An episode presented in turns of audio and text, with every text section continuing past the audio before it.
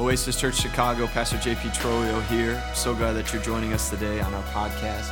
You're about to hear a message today from our weekend encounter. I pray that this message uh, encourages you, inspires you, and pushes you closer to Jesus. If you'd like to stay on track with what's going on at the church, we'd love for you to download our app, Oasis Church Chicago, or visit us on our website, w w w dot oasis church chicago dot com. I'm praying for you, we're believing for you, and we trust that God's going to continue to do great things in your life. God bless you. Now here's the message today. What's up, Oasis? Uh, you can have your seats. Um, yeah, I had some plane trouble uh, yesterday and a canceled flight. And fourteen hours later, I made it to Chicago. And I am so happy. To, I could have drove fourteen hours, right, from New York? Uh, super happy to be here. Super happy to be in your great city. Super happy to be with some of my favorite people in the world. I was trying to make up, like, combine our last names to, like, make a family name. I was like, Durslio or Troso? No? We'll do a we'll do an Instagram. Uh, what are they called? Polls. Yeah. See which one works. Um, I know you guys uh, were in a series, um, and so when I called Pastor J P, I was like, "Hey, you guys preaching on anything? Like, can I like try to tie into something?" And he was like, "Yeah, we're talking about a move and." Um, and uh, so I was like, let, hey, let me listen to a couple of the sermons.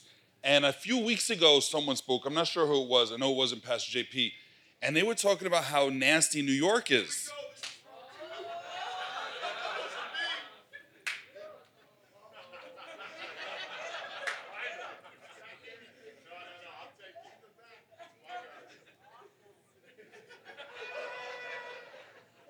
You and I are going to talk after. I'm going to take this outside. I just want to let you know that I continued to listen to the message. It was a great message. I didn't stop. I was tempted to stop, but I was just like, I'm going I'm going to keep going, push through. I prayed for you. I've forgiven you. We are good. And uh, I'm excited, um, even though I'm not talking about the series, just because I was like, nope. I felt like God, uh, I don't know, God just, and uh, if you have your Bibles, it'll be up on the screen. It's a very simple verse. It's eight, actually eight words that we're going to focus on. Uh, and it simply says, the righteous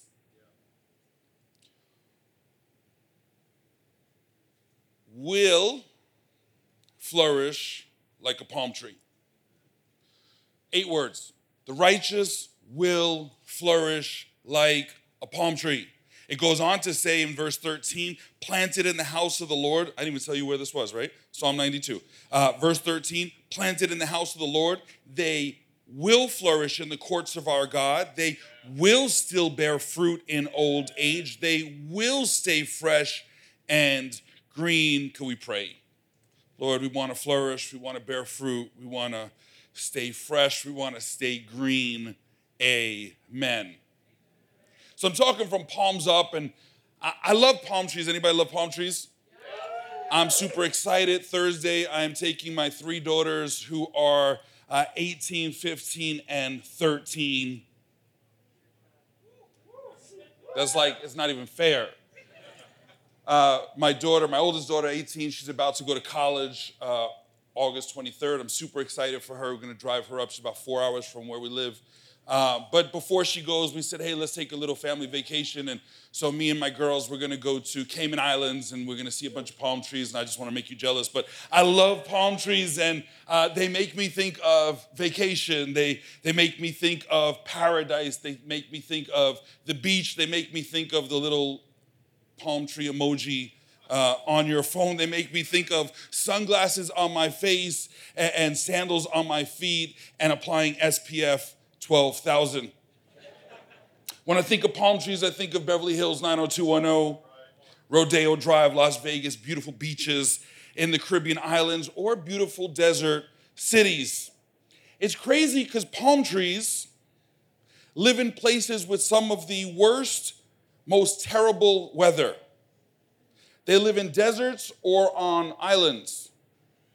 They go through scorching heat and hurricane winds and hurricane seasons every single year, yet they grow and grow and grow, and, and they stay beautiful. And when I think of palm trees, I think of them in the good times. I don't think of them in the bad times. Palm trees are an oasis in the desert. When I when I think of the name, when I think of, uh, I don't believe names are on by accident.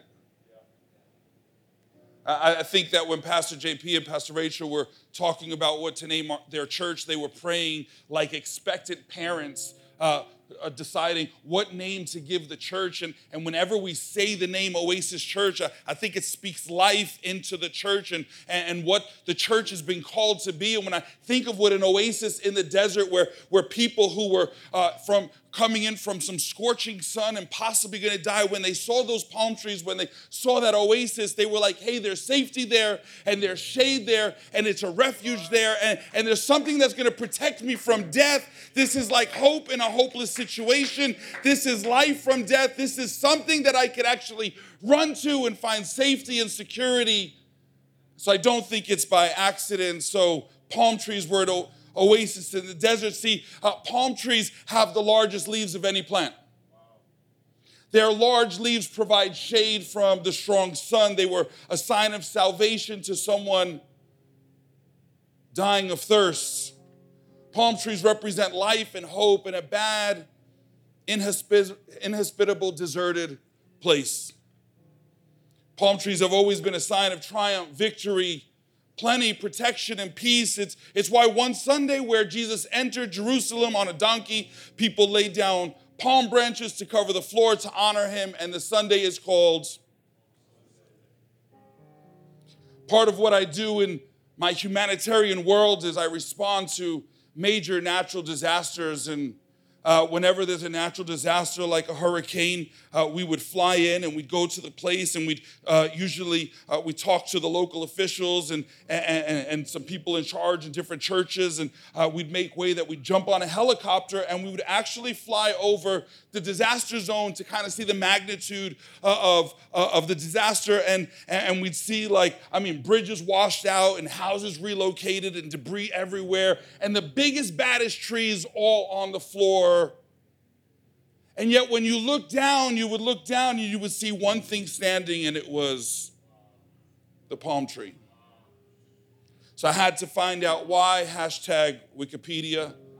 It says normally trees are five times the mass than the roots, but in the case of the palm trees, their roots have more mass than its trunk and branches put together. See, what's underneath, what's not seen, is bigger than what's seen. See, palm trees send out its roots, interlocking with other roots, and go deep below the earth until they find underground streams to drink from.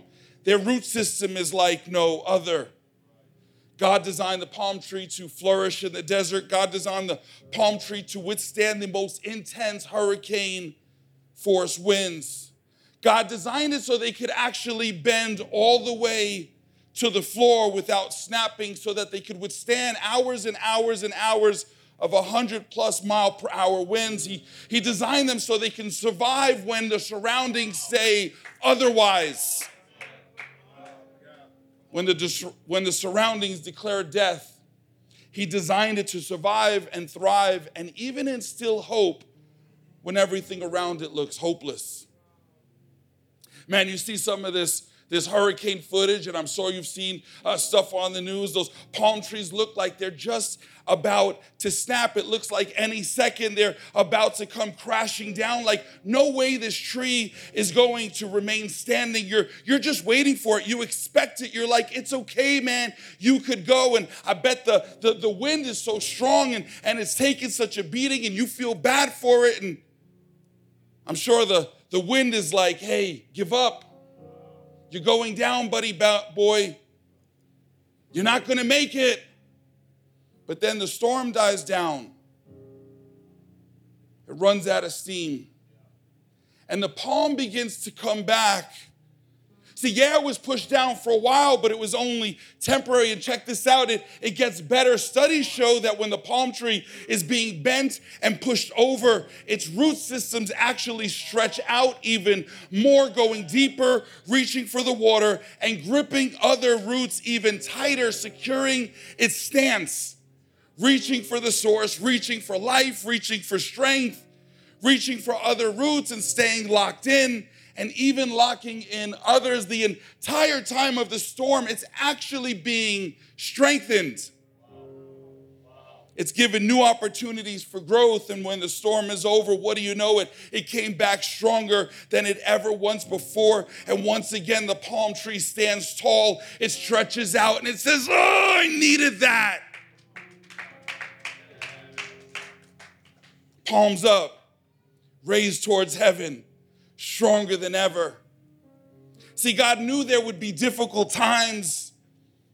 He knew things would come against us. He, God never promised us that we wouldn't have a bad day. He just, pre, he just promised us he'd be there in it with us. He didn't promise us that there wouldn't be war. He promised us we'd be safe. He didn't promise us that weapons wouldn't form. He just pro- promised that they wouldn't prosper.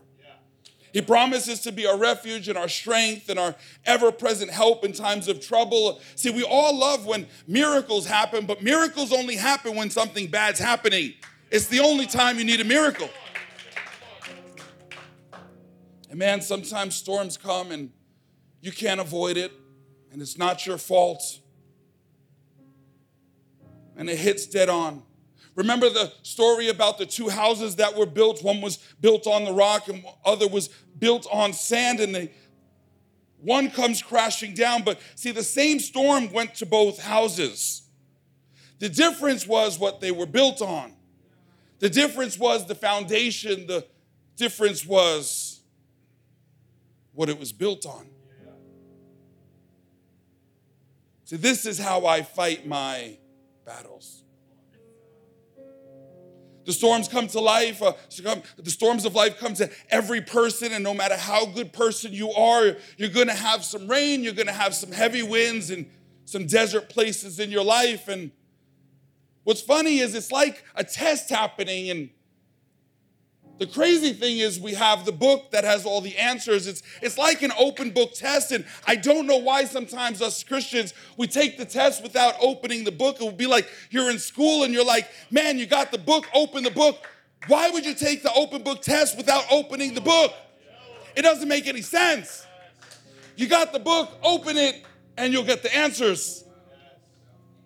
You can rest in his voice, and by your actions, you're saying, God, I trust you. I'm going to stay still because I know you are still on the throne. I, I know you're bigger than this problem. I know you're bigger than this storm, and I'm just going to remain planted in his word. I'm going to stretch out a little more. I'm going to go deeper just a little bit more. I'm going to stand firm on his promises, keeping my roots, drinking from the source, not looking at what's directly in front of me, but looking up from where cometh my help. That's what allows God to act on my behalf. This is how I fight my battles. And this is not the time to isolate ourselves, go off on our own, solitary confinement. That's, that's what the enemy wants. Makes us lose our minds and go crazy. This is, this is the moment to get in the book. This is the moment to interlock with others, to serve more, to get to church more, to love Pilsen more, to be with our other brothers and sisters more. That's the time to actually interlock and make sure that we're present. Let these moments be grow moments, locked in deep below the surface. You can see the invisible only Or the visible only reflects the invisible. We have to be bigger, we have to be stronger, we have to be wider, we have to be deeper on the inside than on the outside. God should be doing more inside of us than he is doing outside through us, because our outside is only an overflow of what God is doing on the inside. Remember Job? Remember Job? Satan thought Job was bigger on the outside than he was on the inside. Satan thought if he changed Job's outside, that his praise and worship would change, that his giving would change, that his prayer life would change, that his thankfulness would change. That Job wouldn't be this amazing, pure guy anymore. He'd be like everybody else, bitter and angry and depressed and mad at the world. Satan sees everything Job has. He sees all this success and this outside stuff and his, his big family and success and everything that he did. And so Satan basically says to God, hey, hey, let me mess with his outside, and I promise you his inside will change. And see, when we're bigger on the inside than on the outside, then when stuff happens, it won't rock the inside. When our outside is bigger than our inside, our inside is affected by what happens outside, that things happen in our lives, and it messes us all up inside. It messes with our theology. It messes with our, our, our thinking, and we start to worry, and we start to doubt all his promises, and, and it messes us up, and it rocks our world when we're bigger on the outside than on the inside. And so we got to stay deeper and bigger and wider on the inside than on the outside. So when all this stuff happens around our world, it doesn't matter. Our inside is actually affecting our outside. Our outside is never affecting our inside. Our foundation, our root system, the word in us should always dictate the way we see what's going on in our lives. You know, there were some battles in the Bible. There was, and there was some big storms in the Bible. If you go Ma- Matthew eight, uh, uh, Jesus tells his disciples, hey, hey guys, let's go to the other side. And Jesus and his boys hop in for a ride. You know the story, right? Jesus falls asleep and there's this big storm. And they're like, hey, Jesus, wake up. Don't, don't you care? We're about to drown. And Jesus calms the storm. But what do you know, six chapters later, about a year later, Matthew fourteen, he says, guys, we're going to go over to the other side. This time I'll meet you there. But how are you going to meet us? You don't have a boat. Don't worry, I'll walk. See you on the other side. But what do you know? Storm hits, waves crashing, insane wind blowing. These are fishermen. These guys are meant to be on the water. So this was no little tiny little rainstorm. This was, this was a, a, a, a whale of a storm. I don't get it. I mean, Jesus sent me here. Why am I in a storm? Like, why is this happening right now? I'm literally obeying what Jesus said. Jesus said, go to the other side. Why am I here right now? Now I, I don't understand. He, he, said, he said that he would, he would meet us, and I don't see him here. And I mean, this just happened six chapters ago. And so experience doesn't solve the fear problem. This just happened. But they're still worried. They're still saying, well, at least last time Jesus was at least in the boat, and he said he'd meet us here. He, he said he was going to get to the rendezvous point, but we haven't even gotten there. I don't understand. Why is this taking so long? Why am I in the storm? Why does the rain keep uh, uh, pouring, and why does the waves keep crashing? I don't understand.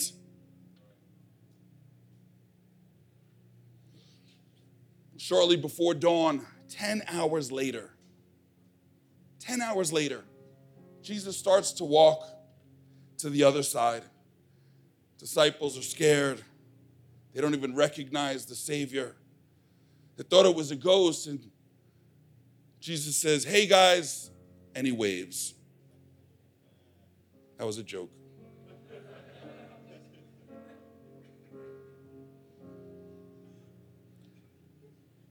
I love it because Jesus comes walking on the very thing that was frightening them. Like, like he was walking on the very thing that was scaring them to death. He's like, man, I got all this stuff already under my feet. Like, you don't even have to worry. Like, I, I, I told you we're going to the other side. I promise you we'll get to the other side. There might be some storms in your life along the way, but I, if I said it, it will be done. And this is when Peter realizes something. That in the natural, the safest place to be on the water in a storm is in the boat. But in actuality and reality, The safest place to be in a storm anywhere is really as close to Jesus as you possibly could be.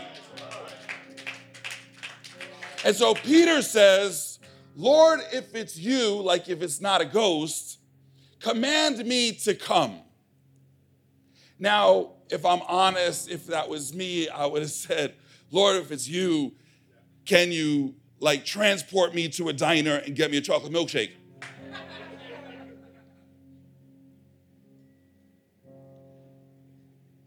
He doesn't say, Lord, if it's you, make this be over quickly. Lord, if it's you, comfort me. Lord, if it's you, uh, do this or do that. He says, Lord, if it's you, command me. Give me a word. Give me something to obey. I want to obey. I want to do exactly what you're telling me to, to do. I want to be as close to you as possible. So, Lord, if it's you, would you tell me to come?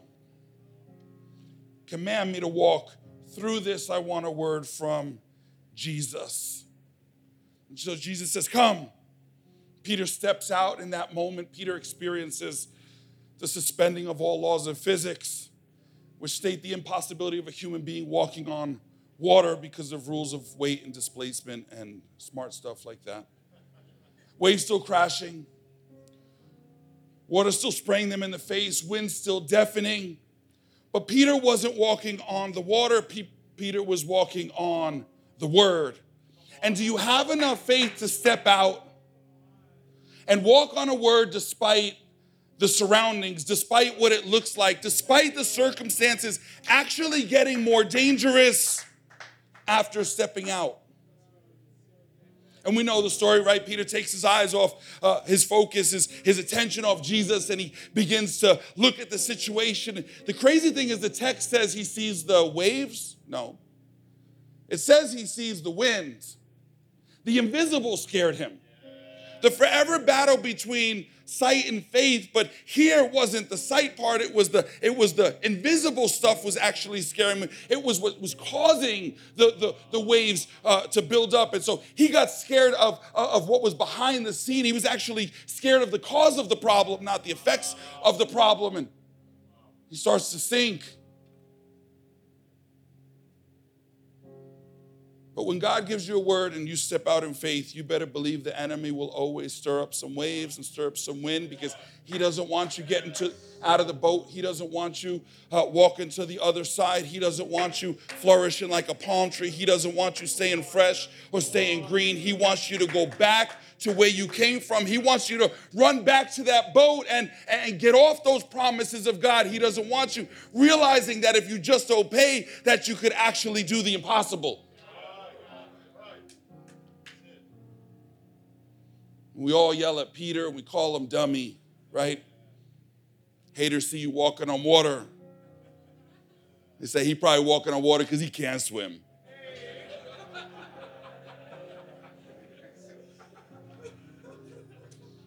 First of all, in all of history, two people have walked on water, Jesus and Peter, so somebody give it up for Peter. But I imagine Peter called himself a dummy in that moment. He probably self-prophesied. He probably said, man, I'm going down. I'm, I'm going to die. This is my last day on earth. Like, what is happening? And, and, and this is it. And I'm like, Peter, like, silly Peter? No, awesome Peter. He knew enough and had enough faith to, to call on Jesus. This is how I fight my battles. He reaches out his hand and he calls on his Savior. This is how I fight my battle. He says, Lord, save me. He knew Jesus was as close as the mention of his name. He, he knew he was close enough to save him. This is how I fight my battles. He knew that in his times of trouble, that if he called on the Lord, the Lord would be his first responder. This is how I fight my battles, that because Jesus was near,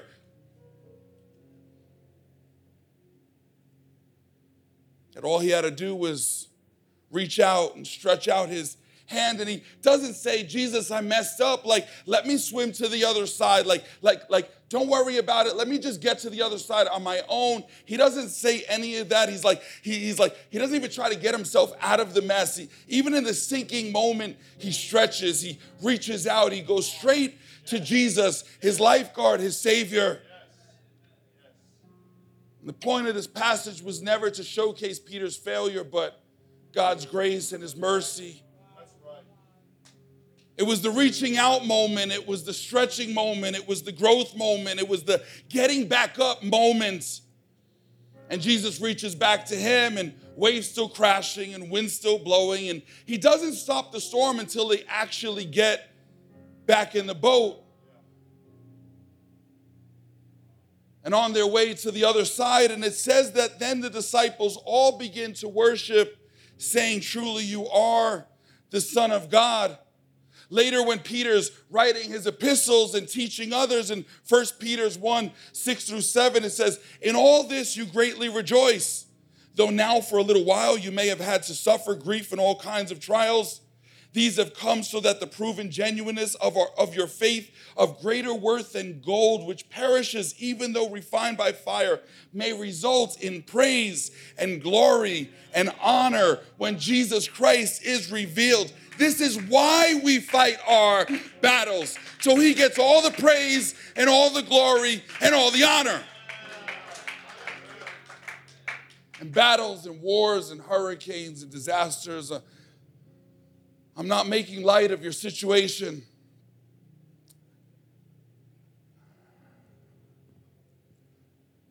I, I know what I know what it is to want to end it all. I know what it is to try to drink away all your problems.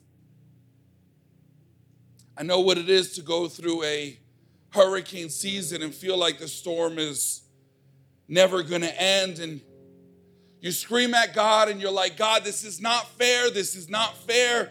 Why me? Why me? Why me? Like I lost everything. Like I completely got robbed, and, and the waves just keep crashing, and I, I can't get my footing. I can't get back up, and I don't understand why this is happening, and I, I feel weak. I, I feel like I got no more strength to fight. I feel like I got no more punches to throw, and, and I just can't even lift my hands up anymore. Like I've been beaten down, like the winds have been blowing and the waves have been crashing for hours and hours, and I'm that palm tree that's just about to snap." And it's like, "God, I thought you said you would make things good." That verse, that verse really bothered me when I was going through my storm. God works out all things for the good of those who love him, who have been called according to his purpose. And I was really doubting God, and I was really doubting his promises and his word, and I said, "Man, there's nothing good here." But it was because I was stuck in the storm. I was seeing the immediate. I was seeing what was right in front of me. I don't know if I said this last time, but I, I use this a lot. Like, you know, anybody go to a mall and and and, and you're you're lost in the mall, and you're, you you find the, the directory, right? And you you you look for what? You look for, "You are here." Because when you're in the mall and you're just seeing like like uh, uh, I don't even know the stores, like Garage or H and M, or I'm trying to think of my daughter's stores. I don't even know anymore. But like, like you just, you're looking around like you, you, you kind of know you're in the square, but you don't know exactly where you are in the mall. You, you know you want to get to Starbucks, and you're trying to find Starbucks, and, and like you got to go on the mall directory. Why? Because it gives you a bird's eye view of the whole mall. It gives you almost like a God perspective of looking down and saying, "Okay, I'm here. I want to get here. So I, I know my location. I, now I know my destination. Now I have direction." But when you're stuck in the storm and the, the the the the the winds are blowing and the water's hitting you in the face, like you can't even see. You don't you don't know where you are. You don't know where you're going, and so you have no direction. You have no idea how to get there, and you just feel completely lost. But now looking back and knowing details that I didn't know before, I realized that God doesn't make all things happen. He does make all things good.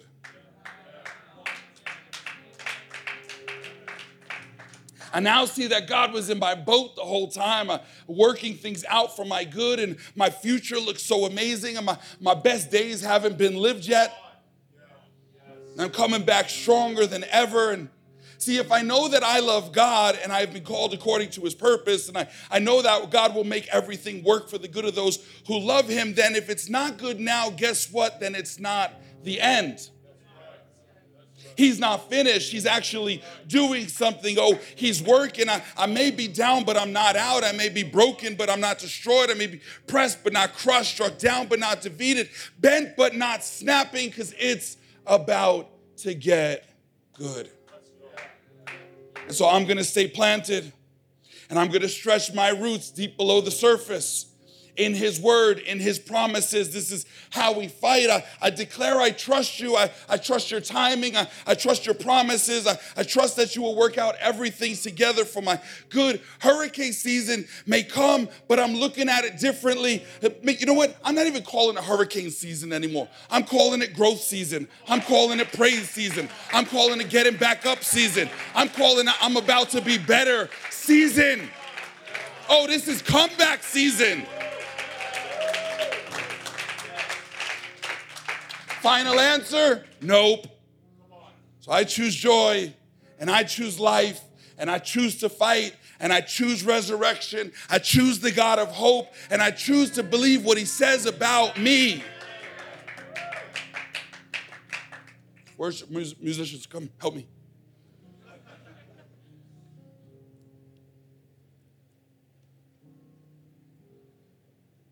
So I've been through that fi- Cat five hurricane.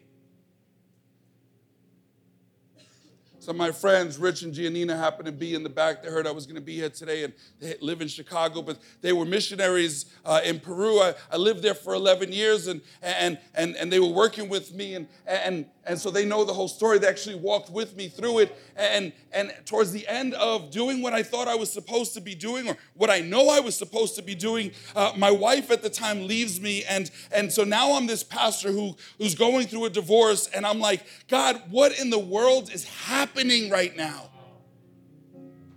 Like, I, I'm serving you. How is this happening? I'm a pastor. How is this happening? I'm a Christian. How is this happening? Like, like I was sure I was doing all the things you asked me to do, but, and I couldn't see three feet in front of me, and I'm like, God, I just give up. I got no more strength. I got nothing left to give. I, like, I'm done. It was the enemy saying, get back in the boat. Go back to where you came from.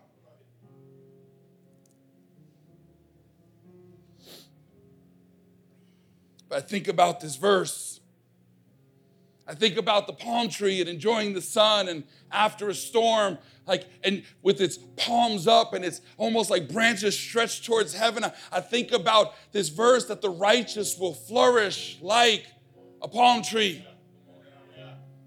That, that, word will, that, that futuristic will, like it, it's going to happen, like it, it might not be there right now. Oh, but the righteous will flourish like a palm tree.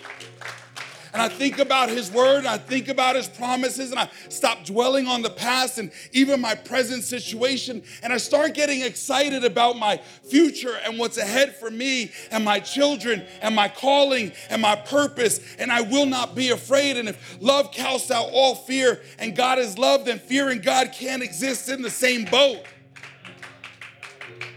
So I will not give up. I will not quit. I will not settle. I'm burning the white flag, it's not even an option. So my battle line is drawn. Yes, that's right. I'm ready to fight. My palms are up. My stance is ready. My worship is loud. This is my battle cry. I am more than a conqueror. I read the whole book all the way to the end, and it's riveting. We win. See, no weapon formed against us will prosper. Every evil thing that rises against me will fall. My battle's not against flesh and blood. It's against a spiritual enemy that, that opposes me. And it may look like the enemy surrounds me, but my God surrounds them.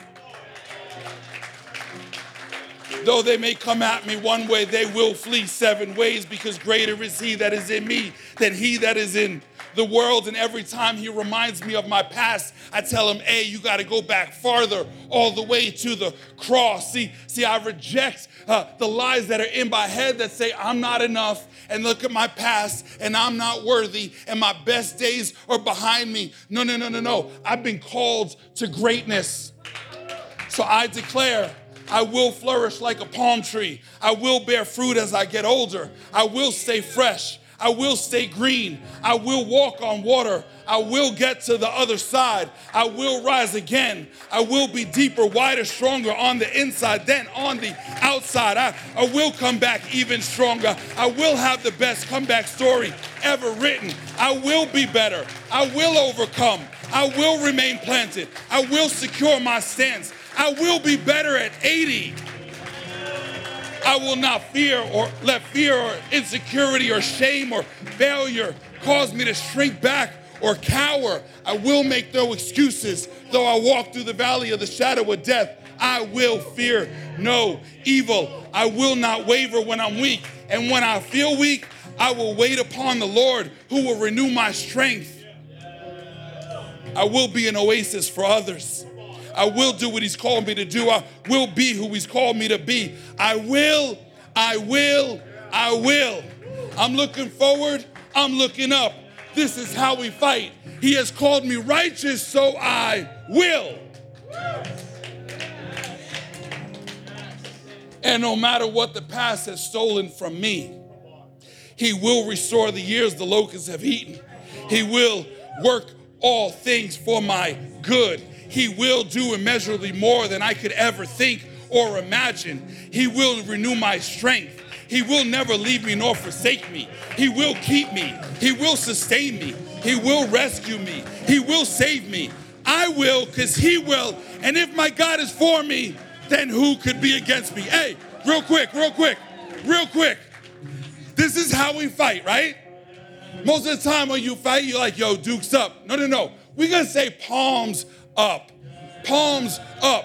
Man, my storm may be strong, oh, but my shelter is so much stronger. And I want you to look at the enemy. I want you to look him dead in his face and say, hey, enemy, you could huff and you could puff, but you will not blow this house down.